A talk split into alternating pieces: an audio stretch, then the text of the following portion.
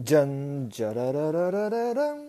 じゃんじゃららららららんちゃらららららかっこんはい。というわけでバイブスマスター波平です、はい、この番組は波動を上げたい波動を整えたいという方たちのために瞑想歴30年の波平がお送りします。波動を上げ上げ幸せ満点ラジオでございます。はい。本日のテーマは黙祷です。はい黙祷とか黙想とか言いますよね。黙って祈る黙って思うと書いて黙祷黙想ですよね。でえっと黙祷っていうとあれですよね。えー、8月15日ですか。あの終戦記念日ですよね。戦争が、えー、第二次世界大戦太平洋戦争が終わって、えー、日本が、えーまあ、降伏した時の逆玉音放送が流れた日ですよね天皇陛下が、えー、ねえー、まあ、幸福を受け入れるというんですかねその宣言した日ですよね。で大体まあ思い出すのはまあ夏の甲子園ですよね高校野球の時黙想しますよね。あとはそれからオリンピックの時ですかねやっぱり国歌が流れてでそういう時にオリンピックとかまああのあれですよね。なんかはプロ野球のワールドシリーズとかねそういった時には黙想だったり黙祷だったりしますよね。黙祷ですね。黙って祈る。でその時はやっぱり目をつぶって「君が代」が流れてっていうのはまあ日本人の一つのね形ですよね、まあ、海外の人たちもでもやっぱりああいう時国歌が流れるとやっぱこうなんていうか特別なあの雰囲気になりますよね。うん、なんか胸に手当てたりしますけどね海外の場合は。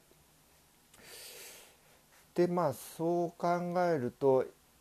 あのそういった時にねあの、まあ、何を思うのかあの、まあ、天皇陛下のことを思うのか神様のことを思うのか、まあ、大切な先祖のこととかねあるいは大好きな人のことを思ったりとかあの、まあ、特別な人のことを思うってことが多いと思いますよね。単にま自分自身に語りかけるってこともあるでしょうしね、まあ、とにかくなんとても大切なものに集中するってことですよね。で、えーと、目をつむり、えー、そしてこう黙りねえー、まあ、内面に集中するっていうかねそこで、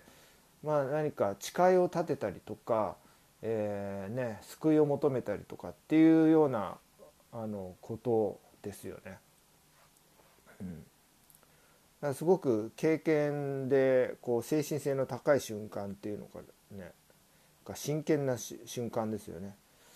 だからまあなかなかそういう時間とか空間っていうのはありそうでないっていう感じですよね。こう静か。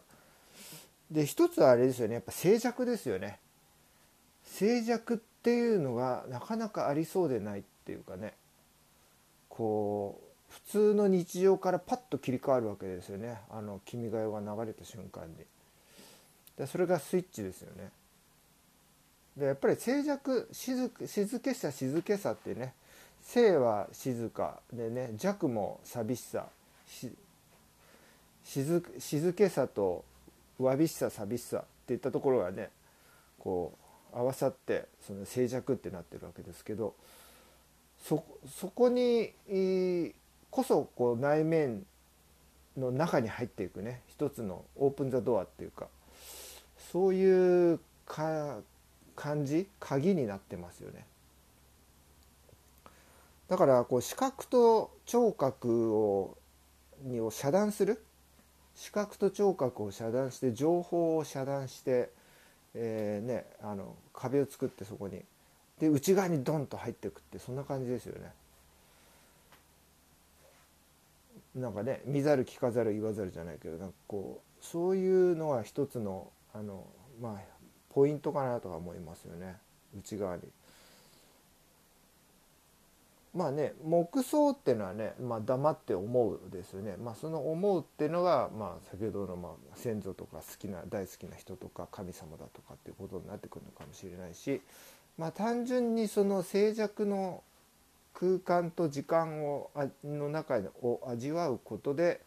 まあ、そういったものを感じていくっていうかねそういうこともありますよね。だからまああの黙祷黙想っていうのは、まあ、一つの瞑想で、えー、まあ瞑想はまあ人工的にそういう状態を作る人為的にね作るわけですけど、まあ、それと同じですよね基本的にシステム的にはね。うん、だからまあそういう意味じゃあの瞑想っていうとちょっと特別なあの、ね、人たちが特別なあの、まあ、最近はマインドフルネスっていうのもありますけどまあでも割と一般人にとっての馴染みはまだないですよね瞑想って。で黙祷とか黙想っていう形で言うと誰もが知ってますよね。まああの学校で、まあ、終戦記念日になった時とかね何だろうあのやってましたからね黙祷黙想とかね。そういう時間ってありましたし。まあテレビでも見て見てますしね。ですよね。まああとはあれだなそれと似た似てるとこっていうとやっぱりだから神社神社ですね。神社行ってあの、えー、何ですか神様に手を合わせる時。やっぱり手を合わせて目をつぶって祈りますよね。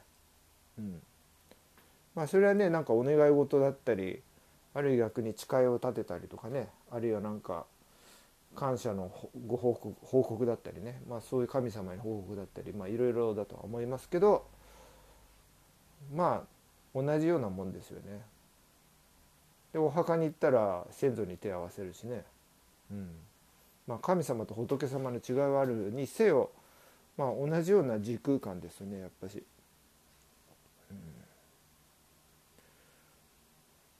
うん、だから、まあ、まあ、静けさですよね結局静寂静寂を作るっていうのは結構ポイントですね。で内面に集中した時にやっぱり、えっと、一つはあれですよねあのー、結構心臓の動きとかっていうのも関係あるんですよね。心臓の鼓動とかね脈とかねまあそういうのを普段感じないものをこう感じたりしますよね。で結構まあ人間の体で一番音っていうとね体の中の内側の音っていうとやっぱり一番分かりやすいのは静寂あ静寂でね脈拍とかねあの心臓の鼓動だったりしますよね。まあ耳を塞いだらねあの、えー、なんていうんですか骨の音っていうかね骨の音っていうのかな骨の音かこれ。まあ骨伝導っていうんですかね、まあ、そういう音したりしますし、えーとあとは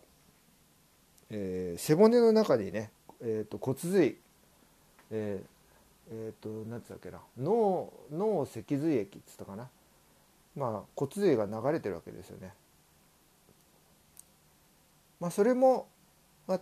静かにこう手を当てて感じてみると感じることもまあまあできるみたいですけど、うん、まあでも脈とか鼓動ですよね。まあそういったものをこう感じた時になんか不思議な気持ちになったりしますよね。自分のこう命の不思議さっていうかね。まあその辺ですよね結局。そういう部分が、うん、結構。だから、ね、意外とその、まあ、特別な時しかあんまりねあのそういうの感じなかったりしますけど。まあ、実際あの仏教の瞑想とかでもあれですよね。あのまあ、タイとかミャンマーとかあっちの方のあの、えー、あと,、えー、と原始仏教か。原始仏教。いわゆるだから、えー、釈迦がいてその弟子たちがねあの初期の仏教教団ですよね。が行ってたとされる瞑想があってそれがまあ、えー、自分自分の体のえっとえー、なんだ脈拍？脈拍とかその心臓の鼓動とかを脈拍ですね脈拍をこう感じるっていうそこに集中する？脈を脈に集中するっていうね、えー、まあ禅定とかって言いますけど、まあ、そういう瞑想ありますよね。まあだからあの脈を感じるとかね鼓動を感じるっていうのは一つの瞑想なんですよね。で仏教でもあのもう2000年2500年前から行われてきてる方法だしまあすごいシンプルですよね。まあなはいでえーとまあ、まとめますと,、まあえーと、とにかくそのねえーと、瞑想っていうとちょっと特別な感じしますけど黙想とか黙祷といった場合に、えー、割と実は日本人にとって、えー、まあ誰もが知っているやり方っていうことですよね。で視覚と聴覚を遮断することでその内面に集中するっていうそういうシステムになってるってことですよね。うん、はいというわけです。はい、えー、本日のお話少し、えー、面白かった部分ですとか気づきになった部分があれば幸いでございます。はい、えー、本日もご視聴いただきましてありがとうございます。ではそれではまた次回までお楽しみください。See you next time. See you next podcast. Thank you. Bye bye.